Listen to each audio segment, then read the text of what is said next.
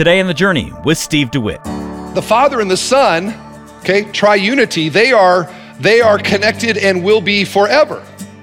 As a Christian, we are now locked in to those who are themselves life, and therefore, because they live, we will live life eternal, time without end.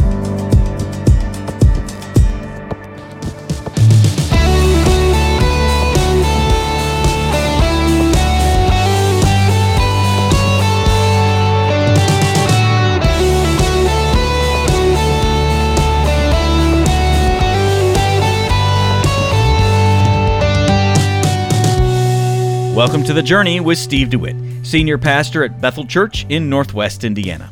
I'm your host, Tim Svoboda. Recognizing the Trinity deepens our comprehension of God's nature as Creator, Redeemer, and Sustainer. So today on the journey, Pastor Steve brings us to the Gospel of John for an insightful lesson on the Trinity from the words of Christ Himself. It's the first part of a message titled Trinity, the perfect fix for our fears. You can also listen online at thejourney.com anchor.fm. Here now is Pastor Steve. As many of you know, I am a C.S. Lewis fanboy, and I'm going to begin with a quote from, uh, from him. This is one of his better known uh, writing quotes. He wrote this Creatures are not born with desires unless satisfaction for those desires exists. A baby feels hunger. Well, there is such a thing as food. A duckling wants to swim. Well, there is such a thing as water. Men feel sexual desire. Well, there is such a thing as sex. If I find in myself a desire which no experience in this world can satisfy, this is the famous part. The most probable explanation is that I was made for another world. So it's an, it's an engineering illustration in which he points out that if something is made for something, and the absence of that something is a longing that cannot be satisfied in this world. It means that we were made for another world. It's just logic, Spock. It's all it is, is logic, right? Now, to make sure you're with me in this, I brought along one of my work gloves. Some of you probably be surprised I had one of some work gloves at home, but I have, I do have work gloves, and pastors do occasionally um, get one small drop of sweat on the brow. Uh, so I brought one of my work gloves from uh, from home, and uh, if we were to look at a glove and uh, look at its shape, we could to try to figure out what is this. You know, there are some hints in the shape of this glove for what it's supposed to be and what it's supposed to do. You could say, well, looks that kind of looks like fingers, and oh look, I have fingers, and that sure looks like a thumb, uh, and and and I have a thumb. You know, I I wonder if maybe this glove was made for a hand, and of course, it's not hard to see how that works, right? Now, that is a glove that is fulfilling its purpose. Without a hand, if we were to in, you know, in, interview the glove and say, hey, what does it feel like? You know, the glove might say, something feels empty inside. I feel like something's missing in my life. There's something I was made for. I'm not fulfilling my purpose. I feel meaninglessness in my life. And so much of the human experience is, is like that. We humans are generally the same, you know, in a, in a broad sense. We're, we're pretty much all the same. We're all, we all have similar needs and similar desires that we could just look at from the outside and say, what is the purpose of a human being? How does a human being feel meaning? What, what does it mean to be fully human? And if you talk to people, uh, especially about spiritual things, oftentimes the average person would say, You know, I feel like something's missing in my life. There is something that I was made for that I'm, I'm not fulfilling. My life feels empty. What does a glove need in order to feel meaning? It needs a hand.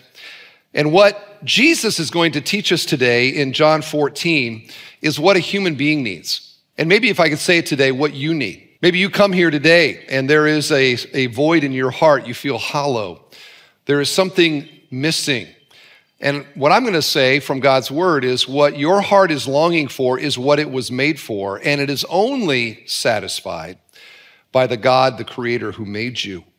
And so that's where we're going today. And uh, we are in the upper room, our series in the upper room in John 14. Here, Jesus promises to fill the glove of our soul. And these 11 disciples in the upper room, as we've seen, are in great turmoil. Okay, they are they they've invested all this time with Jesus. They've personally witnessed the miracles. They've heard his teaching. Uh, they have sensed in their own soul that this uh, person is more than simply another human being, as as uh, as Peter said, "Thou art the Christ, the Son of God." And now Jesus says to them, "I am going to leave you," and they don't understand this. They're bewildered by this. Judas Iscariot has already left their group. They're down to 11. And the whole experience has them very unsettled. And so Jesus is going to assure them, really reassure them.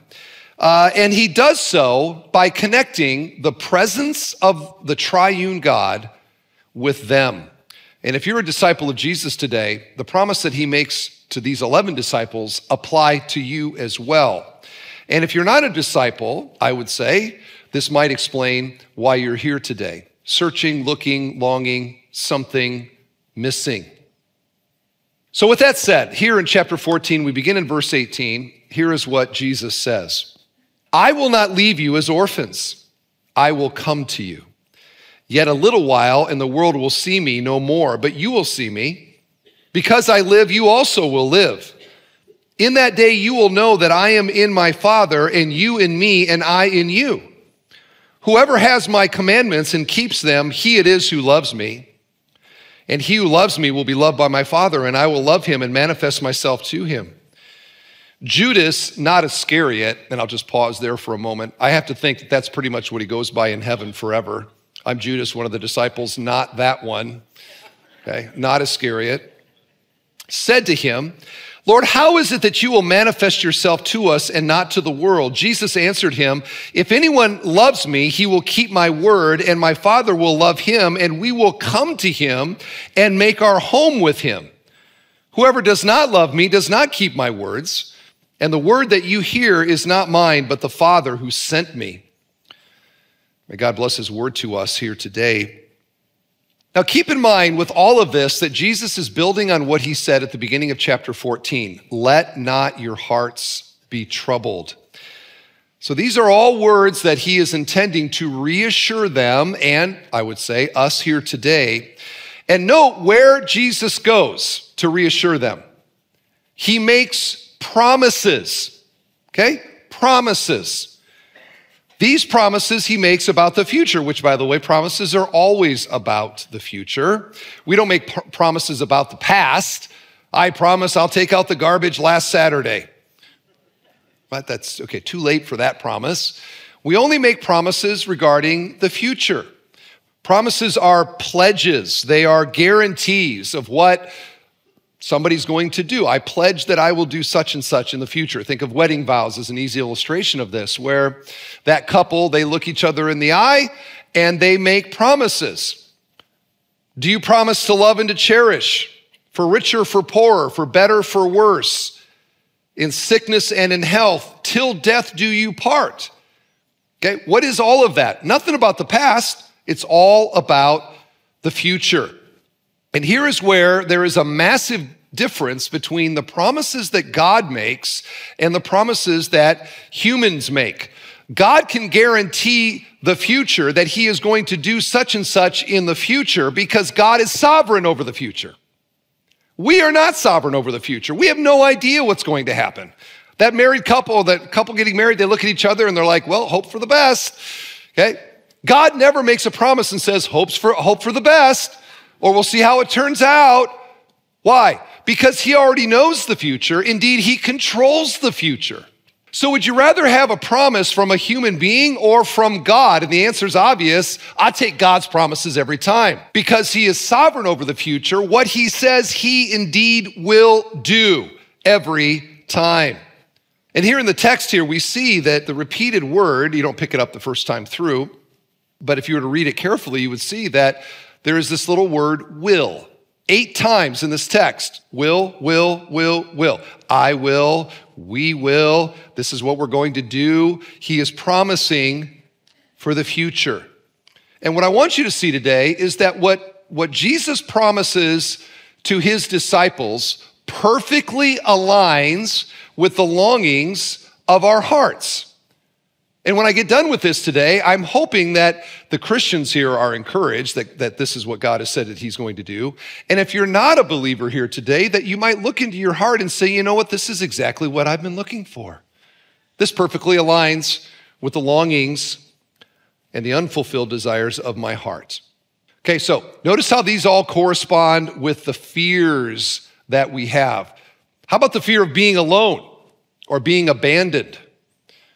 What does Jesus say to that? Verse 18 I will not leave you as, see the word? Orphans. I will come to you. I'm not going to leave you as an orphan. I will come to you. Now, the reason that Jesus says this is that no doubt the disciples are kind of feeling like, hey, Jesus is bailing on us here. How can you do that? You called us to be your disciples. We've walked along with you all this time. We've seen the miracles. We've heard the teaching. We, we, we believe that you are the Messiah. And if you're the Messiah, don't bail. Let's go conquer Rome. I mean, let's get to that stuff. And did you see the crowds when you came into Jerusalem on the donkey a few days ago? Like you're at the height of your popularity. Let's go do this. This is not the time to quit. In the words of Peter elsewhere, to whom shall we go? You alone have the words of life. Like the disciples are all in with Jesus. And now he says, I'm leaving. You can tell how they'd be like, What are you talking about? And to that he says, I will not leave you as orphans. That word orphans, interesting that Jesus would pick that one. You know, my, my two daughters are at the, the children's movie stage of things. And so my wife and I have watched many of these children's movies, and we have often noted how many of the children's movies involve both parents dying. Have you noticed that? Some of you that got kids that age, it's like, like, you know, the beginning of the movie, both parents die, these kids are on their own. That's pretty much how half the storylines uh, go. And then at the end, the girls are like, oh, we love that movie.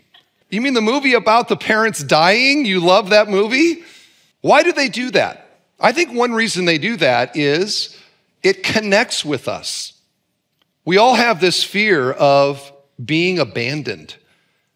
And in a movie script, if you can connect emotionally, now you've got them, especially children. Think about your own life. Have you ever been abandoned by somebody that you trusted or that you loved? Maybe a spouse, perhaps a parent or a child, a friend. That is a very devastating experience to be abandoned. Who do you fear losing the most in your life today? I'll tell you that for the disciples, it was Jesus. The one person, more than any, that they didn't, wouldn't want to lose now says, You're not going to see me anymore. I'm leaving. We read this, and of course, we're like, yeah, but we know what happens here, okay? Because obviously, we know that he's going to leave them in the sense that they're going to go to Gethsemane and he's going to be arrested and they're going to be taken apart from each other and he's going to be, um, you know, uh, flogged and he's going to be crucified and his death is going to take them, take him away from them. But we read the story and we're like, yeah, but he's going to be resurrected on the third day. Remember, the disciples weren't like, hey, we're in a Bible story. They have no idea what is going to happen. They assume this is the end. We're never going to see him again. He is leaving us. But Jesus adds here that I will come to you. And they don't realize how quickly that come to you will be. We know three days after his death, in this same upper room, Jesus is going to appear to them. And now he is going to be back, you know, the band's back. They're back together again. But to that end, God, over and over in Scripture, seeks to reassure us that His presence will always be with us. What do people that fear being abandoned need? We need reassurance that God is with us. Some examples of this Deuteronomy 4 For the Lord is a merciful God, He will not leave you. 2 Corinthians 4 We are persecuted but not forsaken. Hebrews 13, 5, for he has said, I will never leave you nor forsake you. How about Psalm 23? One reason we love Psalm 23 He is our faithful shepherd, I shall not want. And of course, in the Great Commission, the last words that Matthew records that Jesus says, what does he, how does he end it, the whole thing with? And I am with you always, even to the end of the age. And so we see in this, friends, the first assurance is the presence of God in our life. He is always with us. His eye is always upon us. You might be here today and you're thinking, I feel alone in this world. I feel abandoned in this world. If you're a follower of Jesus, hear the words here that Jesus says, He's never leaving you. He is with you today. His eye is upon you. His love is with you. That ought to fill the, the glove a little bit today. So that's the first alone, abandoned. No, in Christ we are never abandoned. How about this? How about the fear of death? This probably is our, our biggest fear is the moment of death. What does Jesus say about this? Look at verse 19. Because I live, you also will live. Okay? Because I live, you also will live. Let's think about death a moment. And I've shared with you before, I'm one of these sort of weird people. I think about my death often and talk about my death with my wife, and, and she seems to enjoy that conversation. I don't know about that, but uh, no, she's in the balcony right now booing me probably. But um, death. We don't like to think about our death. We fear the experience of death. And the reason for that is that we weren't made for death. When God designed us, He designed us to live. Death is an aberration. Death is the curse and the consequence of sin. Romans 6, the wages of sin is, is death. And so it is natural for people who are made to live to fear dying. Jesus comes with this assurance because I live, you will live. Now, class, if I was to ask you, what is he referring to here? I'm going to guess most of you would say, I think he's referring to his resurrection.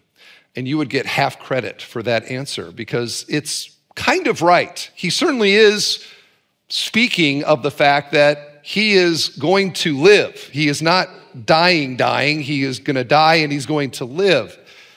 But there is a deeper sense to what Jesus is saying here, and it has to do with what it means to be united to the one who is himself eternal life. I'd like to unpack that for you a little bit here.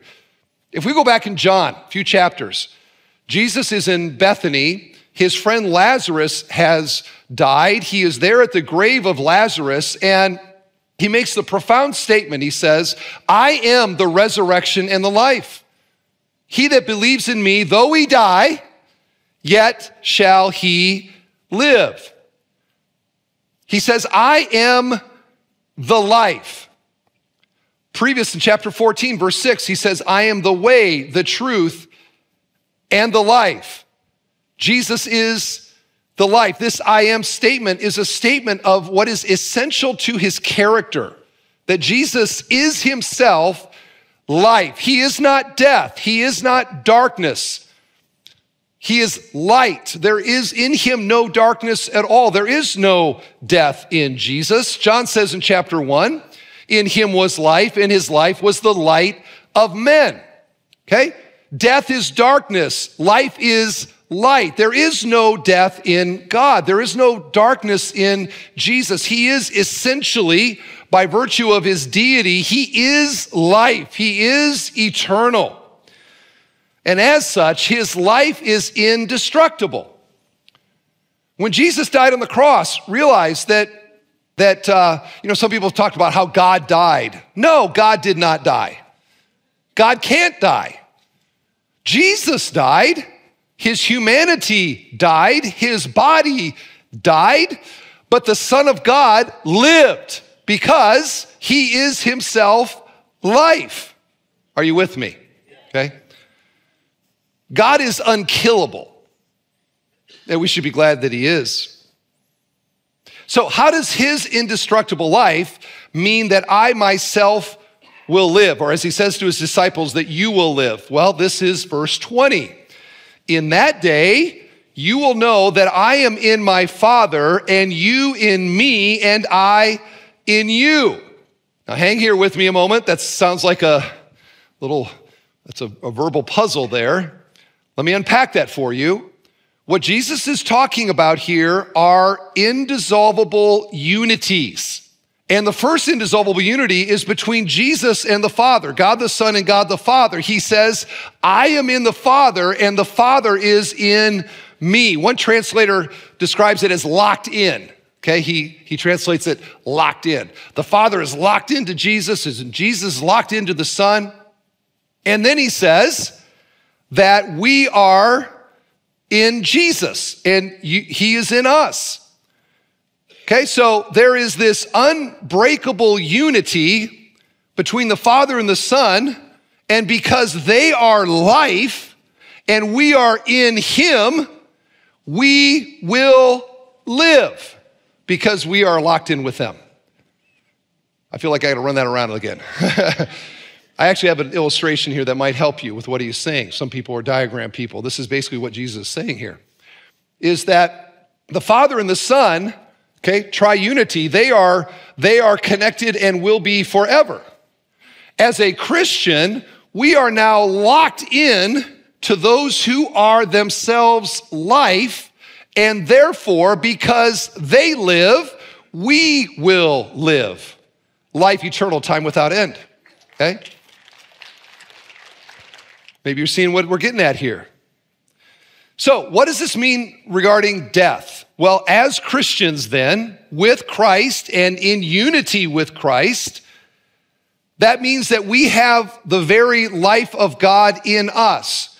Now, we are not God, to be clear, but the life of God is ours. So that when our body dies, like Jesus' body died, the us will live forever. This is eternal life because we are in him and he is in us. And that is good news for the saggy glove types. Abandon? Nope. Death? Nope. And all of these promises that Jesus is making to us are intended to encourage us that he will always be with us, indeed, dwelling with us, living with us, and working to change us and renew us and conform us to his will. And for human beings who naturally are filled with despair, this is really good news that God is with us and will be with us forever. Very good news indeed. The assurance that the Holy Spirit will always be with us is a true source of comfort and hope. You're listening to The Journey with Steve DeWitt, and the first part of a message called Trinity, the Perfect Fix for Our Fears.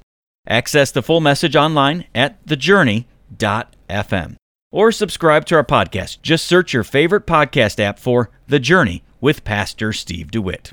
Well, in a world filled with challenges and uncertainties, knowing that God is intimately involved in our lives, working to renew and conform us to His will, is indeed great news. It's a reminder that despite our human tendencies toward despair, we have a constant and eternal companion in God who will never leave us. This truth is a source of great joy and strength in our journey of faith. And that's why here on the journey, we share the gospel with men and women around the country each and every day. But as a listener supported ministry, we need your help to keep going. It's your financial gifts that help keep this Bible teaching program on the radio and web, reaching listeners with the eternal truths of God's Word. So, would you consider giving today? You can call us at 844 7 Journey. That's 844 756 8763. Or give online at thejourney.fm. And to say thanks for your gift, we'll send you a book that you can read along with our current series. It's titled The Upper Room Jesus' Parting Promises for Troubled Hearts by best-selling author and pastor John MacArthur. This book will bless you by revealing and providing you with some of the most poignant and powerful promises for believers in all of Scripture.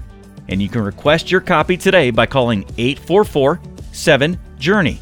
That's 844 756 8763. Or visit thejourney.fm. Well, I'm your host, Tim Svoboda. Be sure to join us next time for more teaching from Pastor Steve DeWitt here on the journey. Today's program was produced and furnished by Bethel Church in Crown Point, Indiana.